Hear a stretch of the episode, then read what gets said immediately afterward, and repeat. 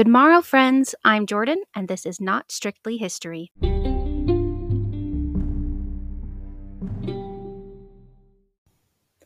Hello, hello, hello, everyone. It is great to see you. Welcome back to Not Strictly History for episode number two. Now, we're just going to jump right into this um, because, as you may or may not have noticed, episode one was pretty long. Thank you for coming with me on the Al Capone ride. Today, we are going to be talking about Julius Caesar, which I know you already know because you clicked on the episode, which has a title.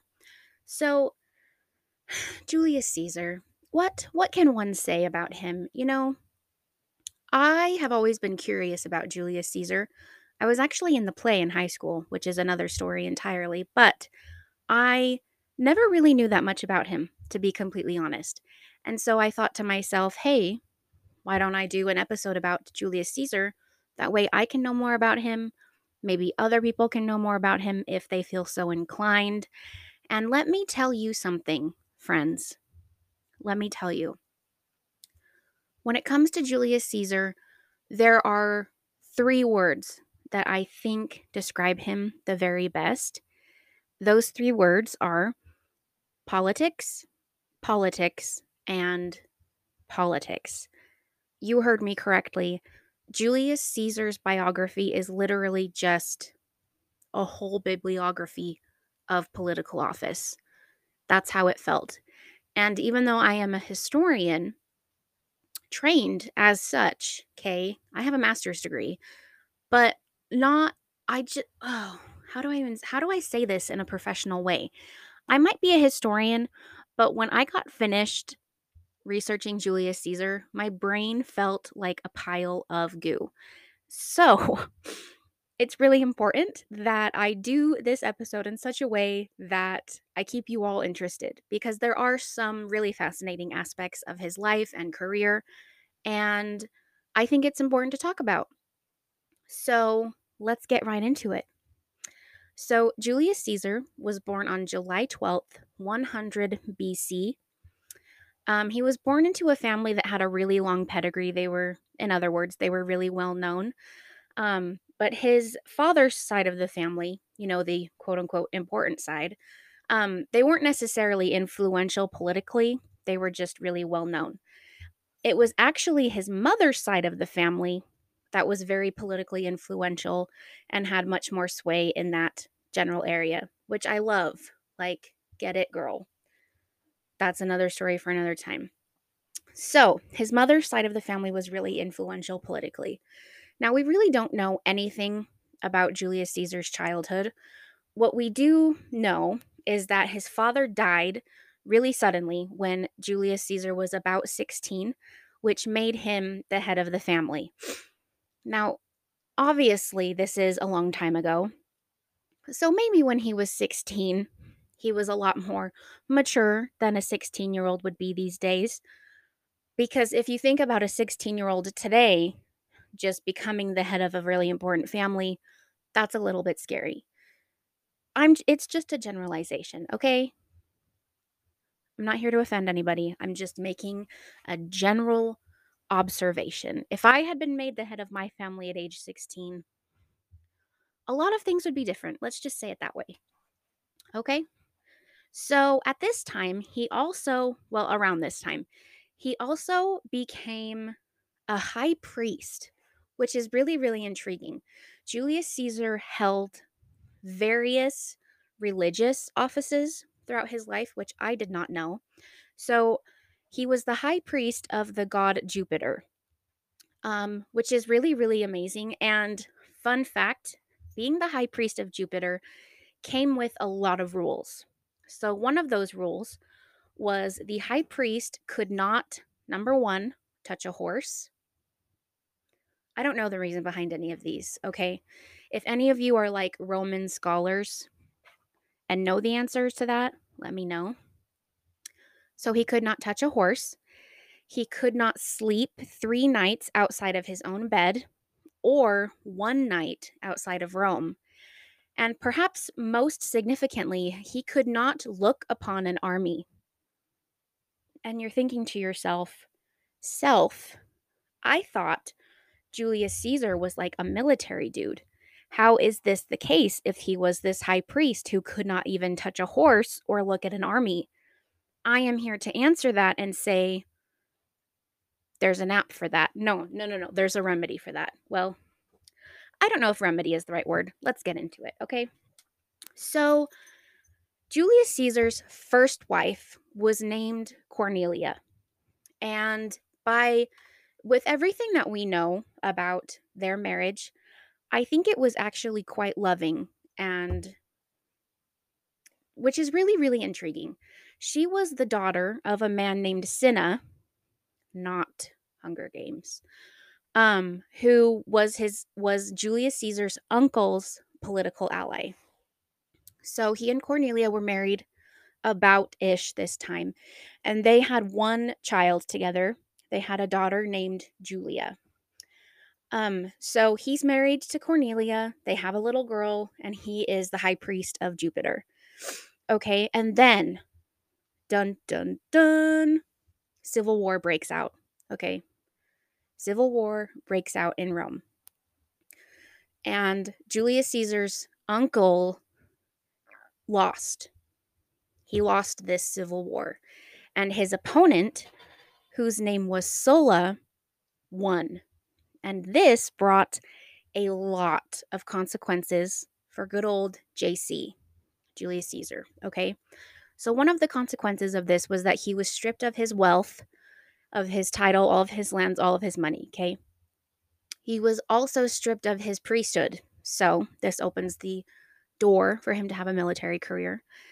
He was also asked to divorce Cornelia by Sulla. Now, Sulla basically said, Hey, if you don't divorce your wife, who is related to my enemy, um, I'm going to kill you.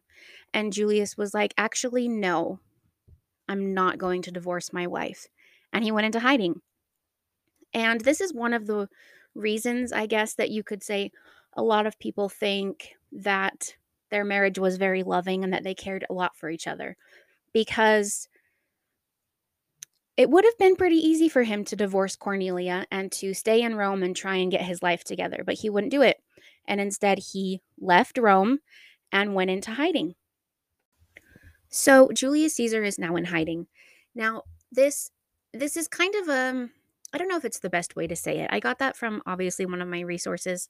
I'm not sure how much of in hiding he was because it was at this time that he also joined the military. So maybe he was in hiding for a while and then thought to himself, hey, I should probably do something with my life. I'll join the military.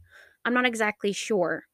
Uh, he didn't write a diary. Would have been really helpful, but that wasn't a thing back then. So this is when he joins the military and he's away from Rome, obviously, so that Sulla, who is now in charge, doesn't kill him. Um, but do you remember how I talked about Julius Caesar's mom's family, their political influence? This is where that comes super into handy. Into handy? That can't be a phrase. Okay. This is where that plays a part, okay? Julius Caesar's mother's family was able to use their influence to sway Sulla, basically, and the threat was lifted off of his life. So he could now come back to Rome and try and get himself together. He actually didn't do that though. He's he decided to stay away from Rome just in case Sulla changed his mind, which was probably an okay decision. And he stayed in the military and he won actually like a what is it? Oh, what was it called? I didn't write it down because I'm silly. He won an award for his service in the military. I can't remember exactly what it was called. That's upsetting, but he won an award. And then Sulla eventually died in 78 BC, and that is when Julius Caesar returned to Rome.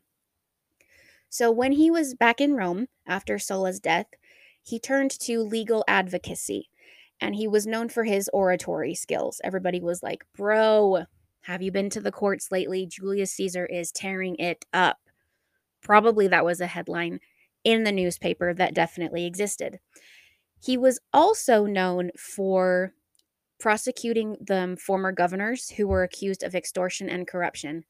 And when he did this, he was absolutely ruthless with them.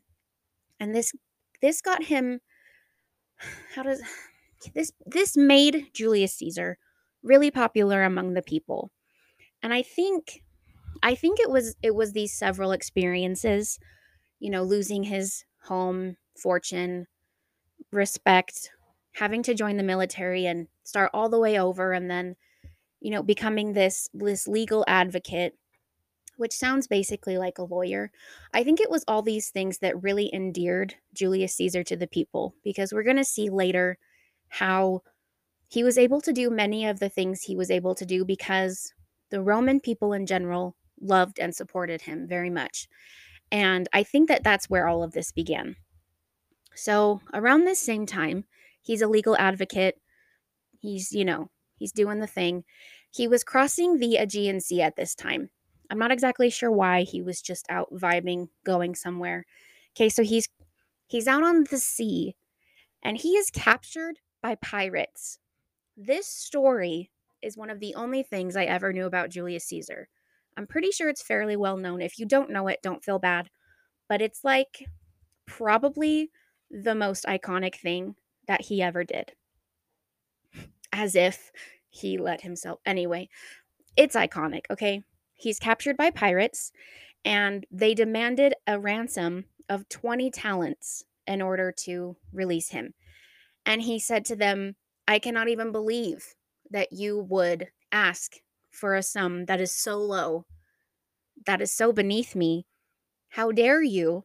You have to increase the ransom, or like, even if you get it, I'm not going. So they increased it to 50. Again, iconic.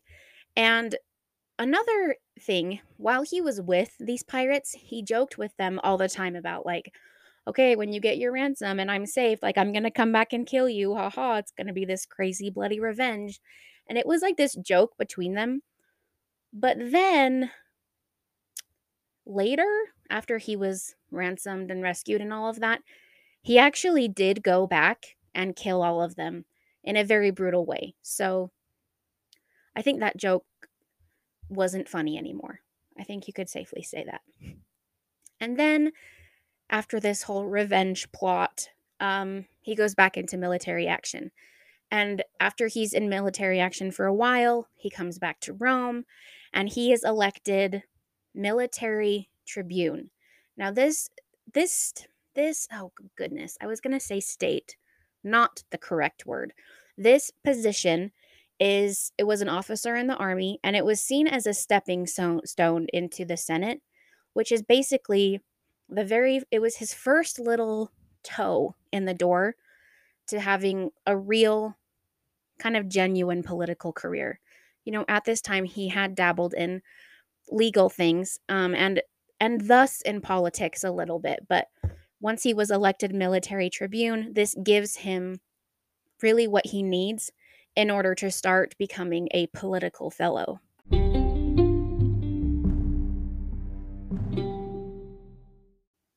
So come with me, if you will, to 69 BC.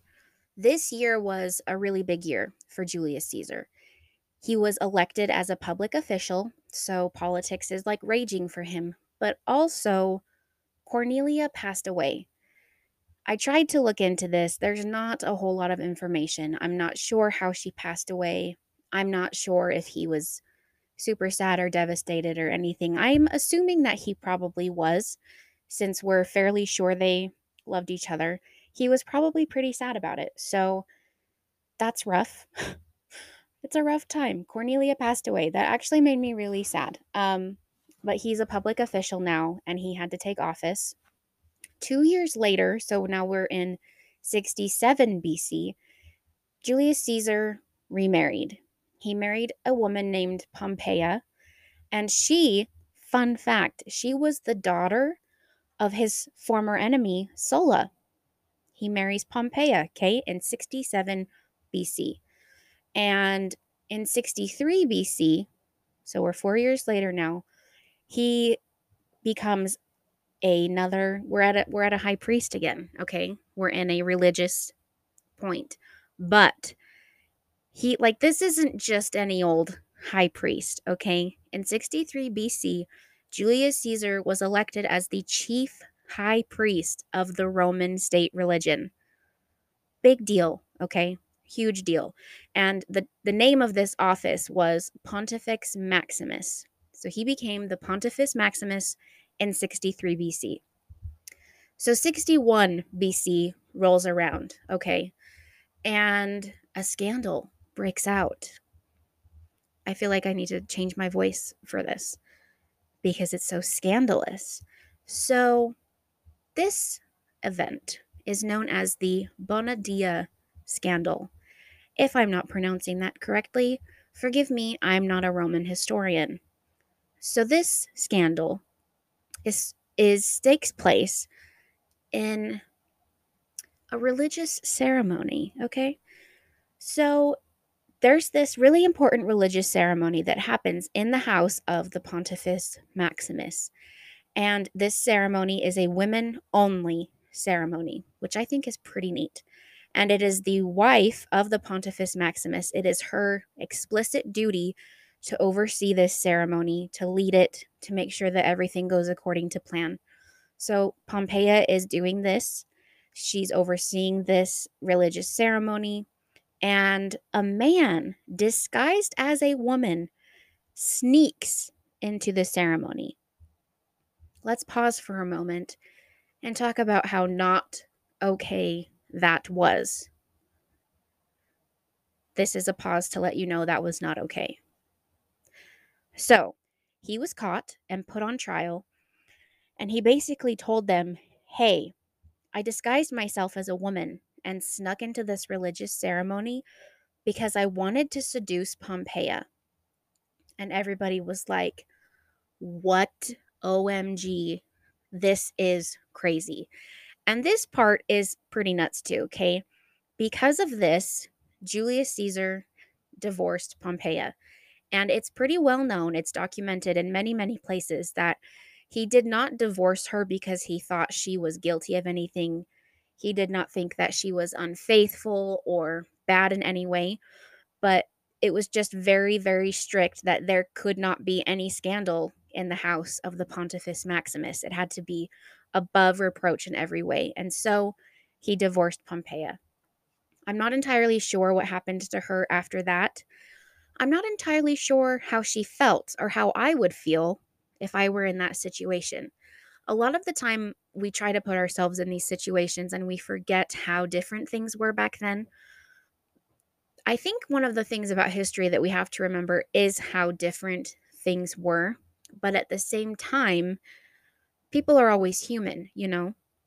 So if their marriage was at least amicable and they did well together, I can imagine that this whole scandal and having to divorce Julius Caesar would have been at the very least uncomfortable for her. Um, but this is just me speculating. So they were divorced in 61 BC.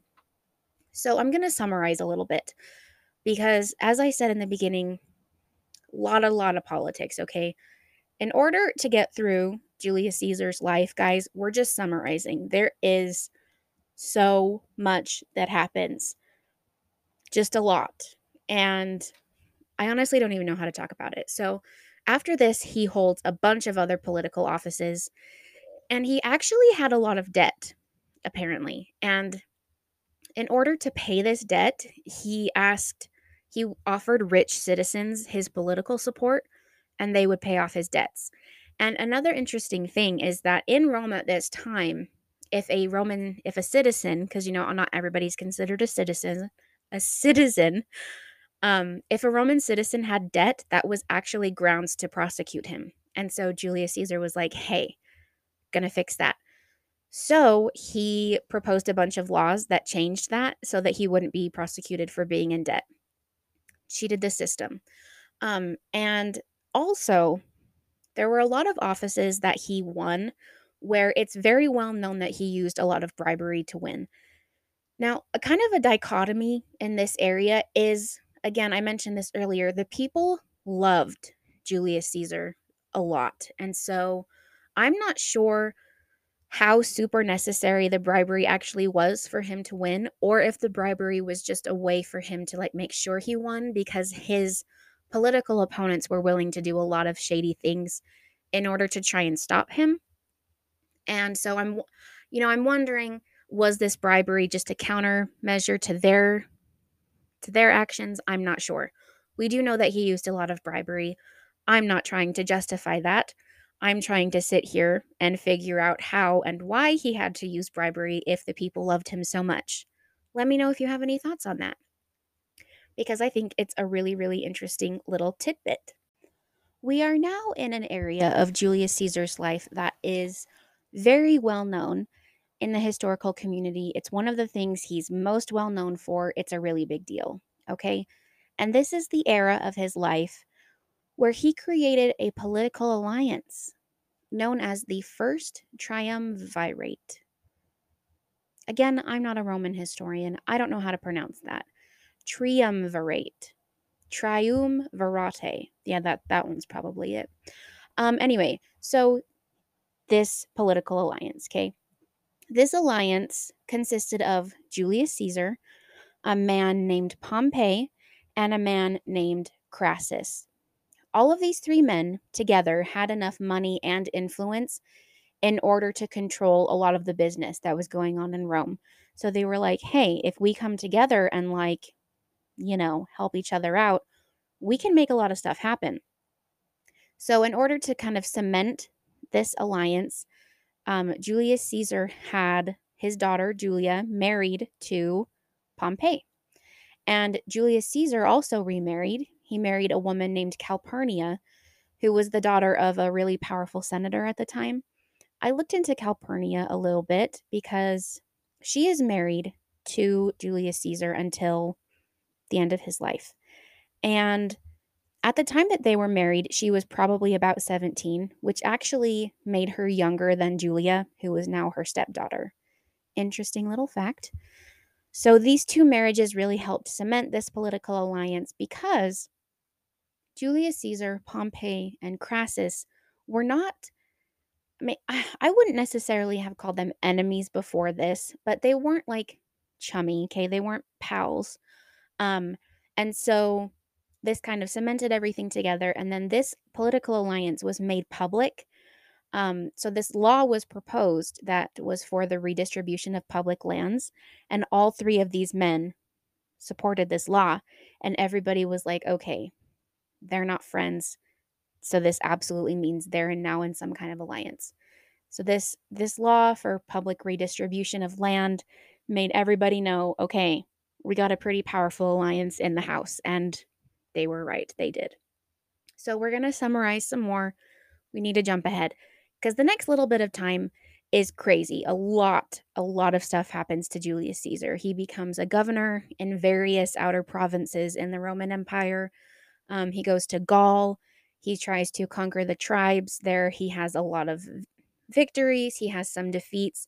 He wanted to conquer Gaul because he wanted a, a base there a base so that he could invade Britain, which he did try to do. He eventually tried to invade Britain. It did not work um, for for various reasons. It didn't work because he didn't know a lot about Britain, the terrain, or the people there, and at this same time, there was a lot of civil strife going on in Gaul. So the whole like I have a base camp here thing wasn't working out. So they he abandoned the Britain idea he went back to Gaul to try to smooth things over, and eventually Gaul was effectively conquered, brought into the empire. Okay. So he's just off, like bebopping around, okay, doing all this stuff. And at this time, his daughter Julia, who again is married to Pompey, his political ally, Julia passed away in childbirth. And then Crassus, their other political ally, he was killed in a failed invasion of Parthia. So this political alliance is crumbling, okay? It's it's just like like an old chocolate chip cookie just running away, okay? This left Julius Caesar and Pompey as the only ones left and a civil war happens, okay? Julius Caesar's followers, Pompey's followers start this whole civil war and Pompey is defeated in 48 BC. At this time, Julius Caesar was appointed dictator in Rome with Mark Antony as his second in command. Now, come with me on this, friends, okay? Mark Antony was his second in command, but do you know what the official title was for the person who was second in command? No? Okay, I'm going to tell you. Mark Antony's title as second in command was Master of the Horse. And I love that more than I know how to say. Just to throw that out there. So let's talk about the office of dictator, okay? At this point, Julius Caesar's back in Rome. Pompey is defeated. He's gone. Julius Caesar is appointed dictator. Now, in our modern world, we have this view of what a dictator is. A Roman dictator was very, very different than what we think of when we hear the word dictator. So, a dictator was a political office and it was a it was a legal magistrate.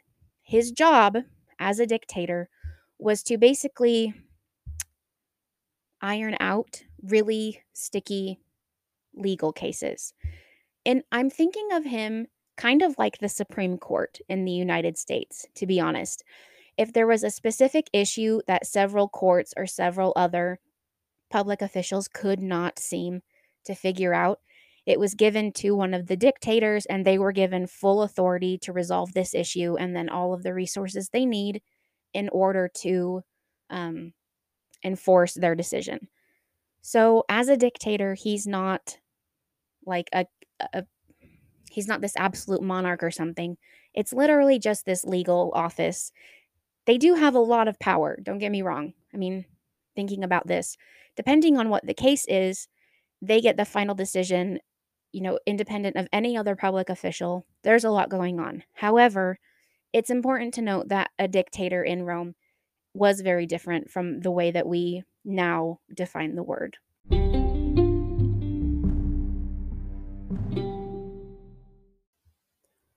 Okay, let's talk about Egypt, shall we? For those of you who didn't know that Egypt played a huge role in Julius Caesar's story, I'm there with you. I didn't know this until I was pretty old, to be honest maybe 20 years old. I didn't know. And and the reason that I didn't know is because it's like a it's like a crossover, you know? It's like this multiverse crossover situation, you know? You don't really think of Egypt as we think of Egypt and Rome as having meshed. However, they did. And that's when, you know, we're here. That's when this happened. So, Julius Caesar's in Rome. He's the dictator. I mentioned Pompey, okay? Pompey was defeated, but he actually was not dead. He was alive and he had fled to Egypt. And so Julius Caesar decided, hey, I'm going to go after him. Now, to be completely honest, I don't know what the end game was here. I have no idea why he went after him, and I'm going to tell you why. Because while Pompey was in Egypt, he was actually assassinated there and his head and his ring, his one of his important rings, was brought to Julius Caesar when he arrived in Egypt. And when Julius Caesar received his head and his ring, he cried, he wept, and he actually had Pompey's assassins killed. And so there's a lot here. You know, there's a lot we could unpack here. I'm not sure why Julius Caesar was so upset because you're thinking he went after Pompey in order to kill him, right? I mean, is that is that fair to say? He goes after his political opponent in order to kill him, make sure he's not going to come back and cause a ruckus. But he was really, really upset when he was brought when his head was literally brought to him, which is incredibly gruesome, and had his assassins killed. Now, Egypt. Okay, we're in Egypt at this time. Cleopatra and her husband who was also her brother, hashtag Egypt, they were ruling, okay? They were the Pharaoh and his wife. What is the Pharaoh's wife doesn't have a title, does she? I should have asked my younger sister. She loves Egypt. Cleopatra and her husband slash bro were ruling, okay? And a civil war begins. There is a lot of civil war in this story, okay? Maybe I should have begun the, the episode talking about that. So this civil war begins, and Cleopatra's husband was actually one of the people, he was actually the person who had ordered Pompey to be killed. So Julius Caesar was like, hey, I'm here in Egypt, might as well get involved.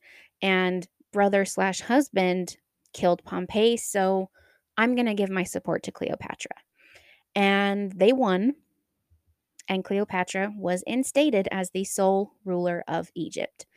Now, let's talk about this. Let's talk about the fact that Julius Caesar and Cleopatra were together because they were fam.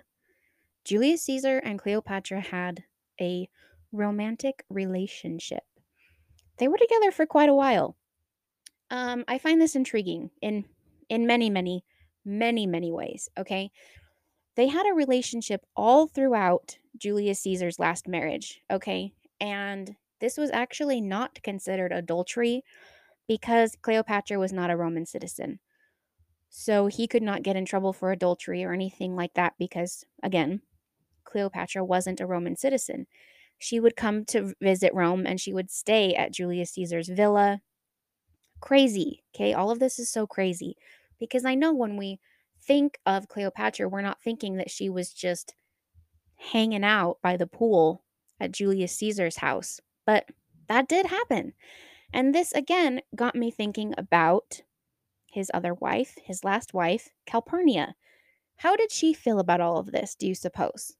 I mean, the queen of Egypt is just rolling in to stay with them, and she also happens to be her husband's mistress. I don't know. Okay. I don't know. A lot going on. What we do know about Calpurnia is that she was always considered very humble and very faithful, even though Julius Caesar actually had a bunch of affairs, not only with Cleopatra th- during their marriage. So I kind of feel bad for Calpurnia. By that, I feel really bad. By that, I mean, I feel really bad for Calpurnia. She deserved better, don't we all? So Julius Caesar and Cleopatra are together, and they had a son. Now, this son, Ptolemy the 15th, also known as Caesarion, he was unacknowledged by Julius Caesar. So a lot of historians will say things like, well, we don't know for sure because Julius Caesar never said, like, no, literally no. We're not going to go down that path, okay? Ptolemy the 15th, Caesarion, was Julius Caesar's son, okay? Do not come at me with your technicalities. I we, like no, okay? They had a son together and he actually ruled with Cleopatra until her death and then for a few weeks alone until he died. But we're going to get into that in a little bit. So, again, Julius Caesar and Cleopatra have this relationship. They have a son, dot, dot, dot, etc. We're, we're summarizing again, people. Let's get ahead to Julius Caesar's assassination.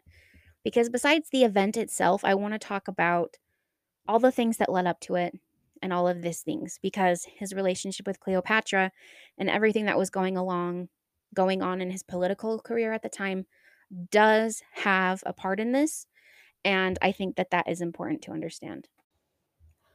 Okay, so Julius Caesar was assassinated on March 15th, 44 BC, the Ides of March. Fun fact I actually started researching for this episode on March 15th and it was slightly creepy and freaked me out. Okay. But as you may or may not know, this is when Julius Caesar was killed, and he was in the Senate, on the Senate floor, and 60 men came and stabbed him a total of 23 times. Mathematically, this doesn't add up. I get that. However, 60 men were implicated, and he was stabbed 23 times.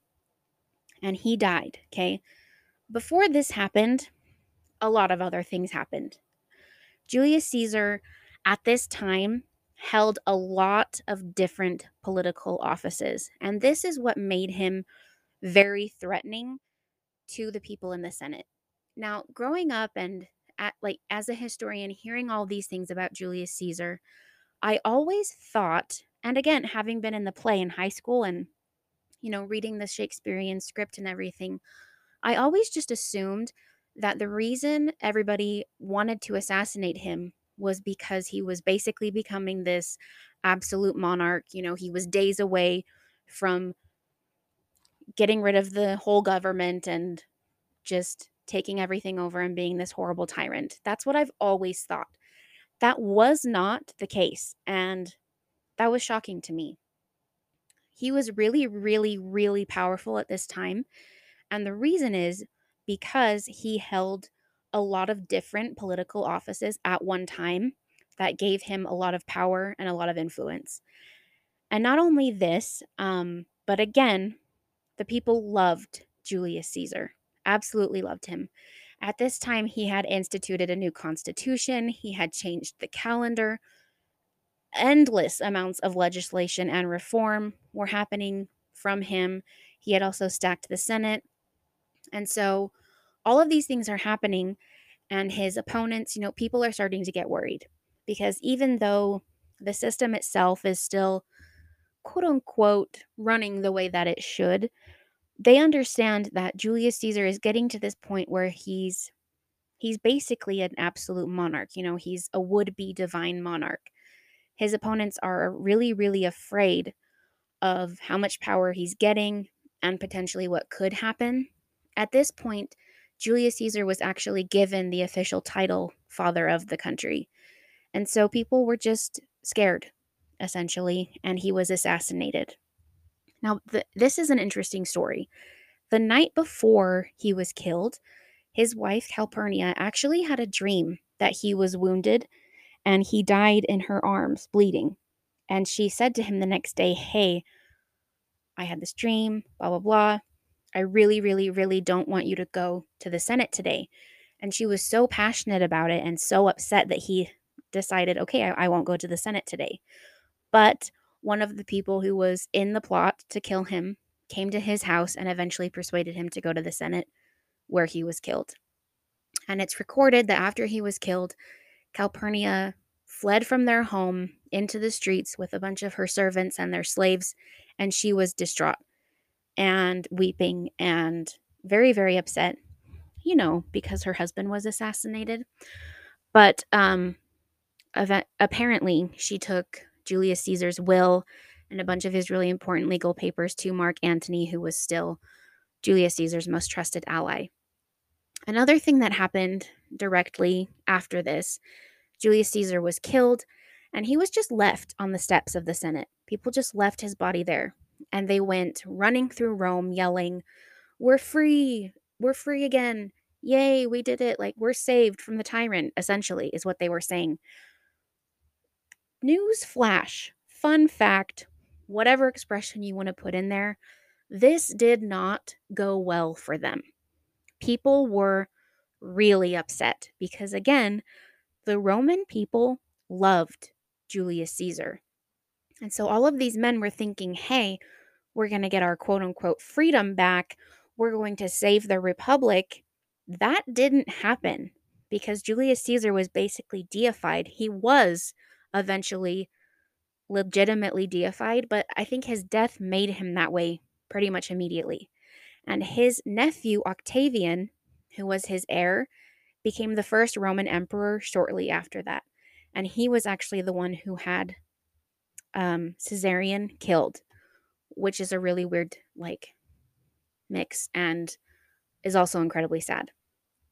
So, this whole assassination in order to save the country really backfired on them, I think. I think we could safely say that because Julius Caesar became this mythical god, essentially. And his nephew was made an emperor, and there goes the republic. And that, my friends, is the very, very, very summarized version of Julius Caesar. So let's talk about it for just a second more. What surprised you about this story? What didn't surprise you about this story? Let me know. Again, politics, politics, politics. I can't even tell you. I don't know how to explain to you how much summary had to happen in this story. But one of the things that I don't know if impressed is the right word. One of the things that kind of just stuck out to me the most is that Julius Caesar used the system. He knew how to use the system and he used it to his advantage. And uh, that was not only the making of him, but that was also his downfall. And the when when I got finished with my first outline of this episode, part of me was thinking, oh my gosh, he was actually so awesome. He didn't deserve to be assassinated. And then as I was going through and refining this episode and cutting it down and doing more research, I realized I don't think I'm Team Julius Caesar. Now, I don't think he deserves to be assassinated, but I just genuinely don't appreciate the way that he cheated on all of his wives and then didn't acknowledge his children. And again, I have two degrees in history. I understand that that's not the way that it was, but I'm also I'm allowed to have I'm allowed to have this opinion. Okay? And it's just it's intriguing for so so many reasons, but mostly I just wonder what could have happened, you know? If he had not been assassinated, maybe he would have proclaimed himself emperor and done all of those things that the people were afraid that he did. But again, they didn't really prevent any of that from happening either. So it's an interesting historical question. I think what we can say about Julius Caesar, regardless of anything, at the end of the day was that Rome was his number one priority. And maybe that's the one super admirable thing about him. He was there for his country. I don't can't really call it that at the time, but we'll say it for our purposes. He was there for Rome, he was there for the republic, and maybe that's what his legacy should be, you know? Thank you so much for being here with me today, for coming on this Julius Caesar ride excursion. It was a lot of fun. Again, a lot of fascinating aspects. Let me know your thoughts, feelings, jokes, or gossip, and I will see you next time on Not Strictly History.